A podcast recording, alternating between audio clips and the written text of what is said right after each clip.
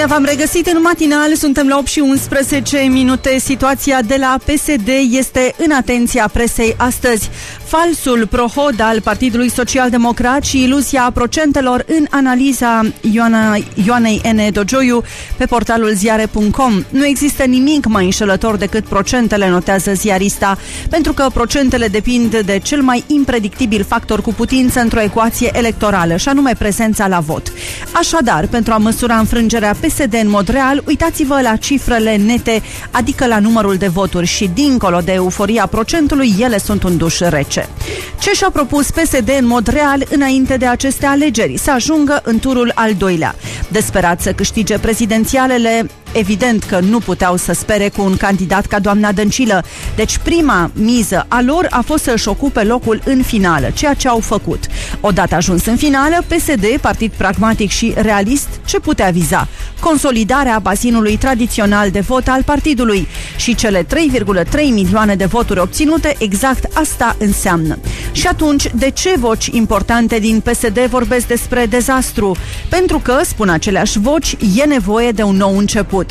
El a și început prin demisia forțată a doamnei Dăncilă. Era inevitabil.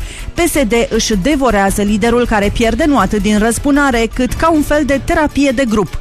De data aceasta este chiar mai mult, este o despărțire simbolică de care PSD are nevoie pentru a pune capăt picajului.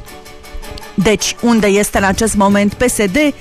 Este partidul numărul 2 al țării, notează ziarista. PSD și-a stabilizat electoratul, a făcut un exercițiu de mobilizare reușit și, din opoziție, mai ferit de reflectoare, va regla noile jocuri interne de putere care au și început și va beneficia de explozia fiecărei bombe pe care guvernul Dăncilă a plantat-o în economie. Articolul mult mai amplu vă stă la dispoziție pe ziare.com.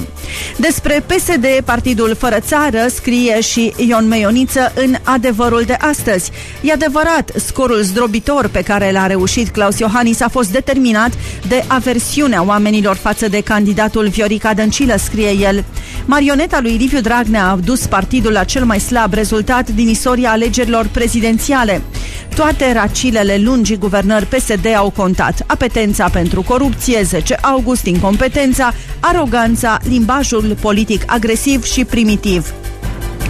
Dar numai o schimbare de garnitură la nivelul conducerii partidului, așa cum se pune la cale, nu va salva automat Partidul Social-Democrat.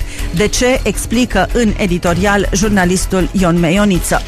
Și din Ziarul Financiar, despre cea mai grea rectificare bugetară de la criză încoace, pe care guvernul PNL urmează să o facă.